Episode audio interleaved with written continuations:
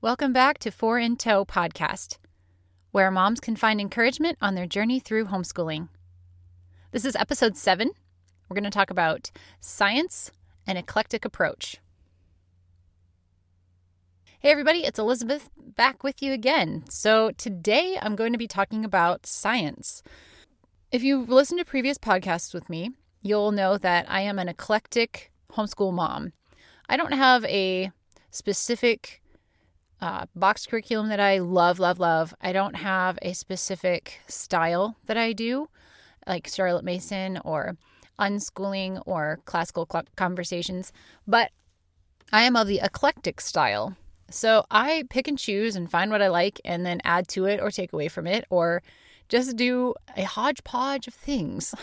and it's actually one of my most favorite things to do is come up with the best way for me to teach my children a certain topic. I'll show you what I do with science. So this will be like the fifth year that I've taught science to my kiddos. I started doing science as young as kindergarten, and I did didn't do it uh, really concretely until the last three years, the pre or the previous two years rather. We started science as soon as kindergarten because to me, my I just saw all the questions that my oldest daughter had about nature and wildlife and birds and bugs and trees and and why not turn that into something for science. Someday I'll get into what I did for kindergarten uh, the entire year because it was it, kindergarten has really been one of my most favorite grades to teach and I've kind of just come up with my own approach to it. So I I will get into that in another le- in another lesson, but we did include science I'll get into that in another podcast. I did include science in kindergarten, but it wasn't very structured. I picked up structured science in first grade. So far, we've studied space the history of science, animal zoology, specifically mammals, amphibians, birds, and reptiles. In a later episode, I'll go back to the first few grades that I ever taught and tell you how I approached science because it was a little bit different. Being that I am an eclectic teacher, it came together um, really in a very non traditional way. When my oldest reached second grade, I picked up a textbook and used it to teach space. And then last year, if you remember my previous episode, I used Beautiful Feats to teach the history of science, and that's what we used. This year, I'm going back to the textbook and using it as a backbone, and then I'm going to be adding other things to it. And so that is what I'm going to talk to you about today. So, the backbone of our science curriculum this year is going to be Apologias, Exploring Creation with Zoology, the fifth day, which specifically talks about flying things birds, bats, and insects. Now, the way this book is set up is they have the birds in one section, the bats in another, and the insects in another. They encourage you to do lesson one at the very beginning and start there and it teaches aerodynamics and what it takes to fly, teaches the science of lift and drag. That's the first chapter, and you can do that within one week. And then from there, you can pick and choose which section you want to study. Their suggestion is to get kids outside when the bugs are out. If you are starting the curriculum in the summer, start with the insects, which are actually in chapter 9, and then go back when it gets colder and study the birds. When you don't have access to bugs and insects being around because of the weather. This is what I, I've done. I have it planned out at this point to where I'm going to be doing insects and bugs for July, August, September, and maybe October. We'll see how it goes. We might switch to birds at that point and come back around to the insects and bugs when spring comes around next year. I'll let you know how it goes. But my plan is right now to do the first lesson of insects in July chapter 9, if you are familiar at all with Apologia's, Apologia's work. I really like these textbooks. They are written in a way that work really well for kids who do uh, who listen to read alouds well. It's not a boring textbook by any means. I know uh, some reviews that I've read have been have complained about the style of writing, but what I found for my kids especially, it simplified difficult scientific thought and helps understand vocabulary as well as gives experiments for various things. So each chapter has a couple of different experiments that you can do to learn about whatever it is that you, that chapter is talking about. So, for example, when we were doing the aerodynamics in chapter one of the same study, it talks about aerodynamics and gives you a glider exercise. So you can see what makes a glider work the best. Wingspan and the length of the body of the glider itself have to do with all of the things that make something able to fly. And so they have the whole little experiment there. It is from a Christian perspective, so if that's something that you're aiming to get away from, it I would not recommend the program. However, um, I have appreciated it.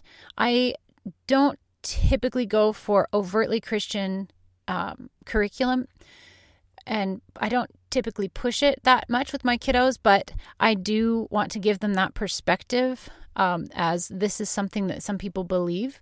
And so I'm not opposed to teaching that. It was what I was taught as well as a child, but with the way I am as an adult now, I want to be a little bit more open minded and let kids um, listen to different thought processes and let them um, question and look for look into the, themselves, teach them how to look into it themselves.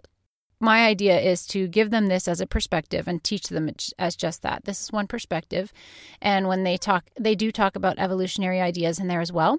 I do make sure to say there are two thoughts here this thought and this thought and sometimes i rephrase things just a little bit to make it that make it be that way so we're not just overtly pushing one uh, thought i realize that can be controversial and that's where that's why one of the taglines of this podcast has been pers- homeschooling from a not so conservative podcast or from for the not so conservative homeschool mom because that's me a little different if you haven't figured it out yet I sell Usborne books and Kane Miller Books. Usborne Books and More is one of those wonderful little home party businesses where your friends sell books, uh, children's books specifically, online and in homes and at book fairs and all over the place.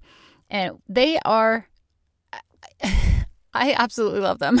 If you don't know what they are, hit me up. I will introduce you. they are amazing. And one of the best series from Usborne Books and More is the Beginner Reader series. I love the series. There's pictures in the books.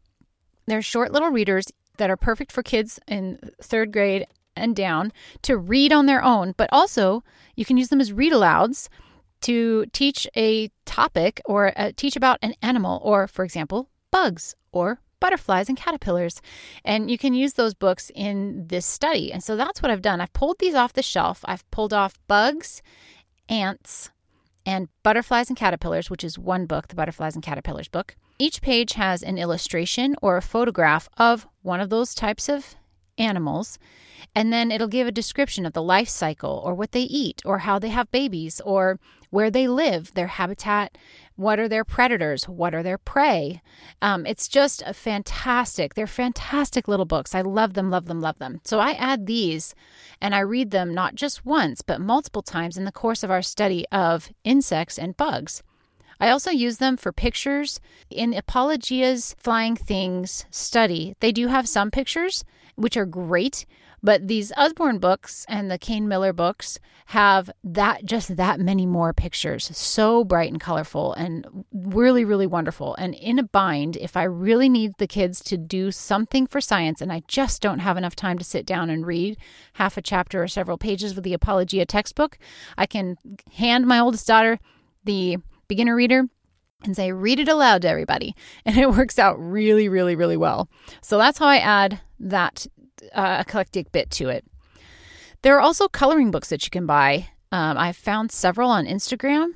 Uh, people have created insect coloring pages that are beautiful, beautiful, beautiful, beautiful. If you follow hashtag insect study or bug study, you can find some really great resources on Instagram for homeschool moms that are creating stuff for their families.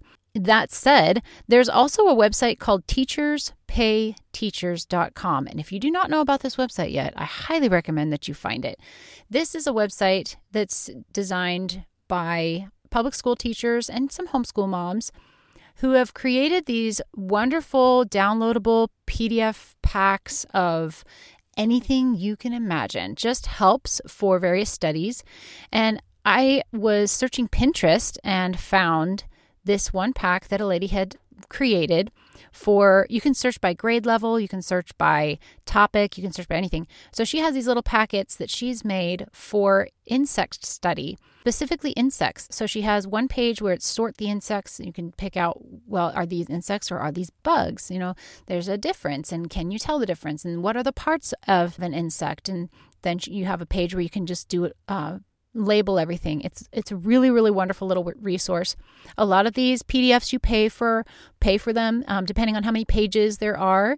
They're like a dollar or three dollars. Maybe some of them are as high as six and seven dollars, but those ones are generally about thirty pages long. It's a lot of work that the teachers have put in to make these, and this is just a way to help support them and their classrooms. I love checking out teachers pay teachers because it I know that I'm supporting a hardworking parent in their education and it also helps me in my educating of my kids. And so I when I found her packet, I spent the $3.50 and downloaded it and I'm going to be using it as part of our study of insects um, coming up next week. I'm going to be using it. So I'll put links in the show notes for you guys to see, to check that out as well. Because of copyright laws, I'm not going to be able to post pictures, but I will definitely tag her in the posts when I post about the episode. So you'll be able to go check out her stuff.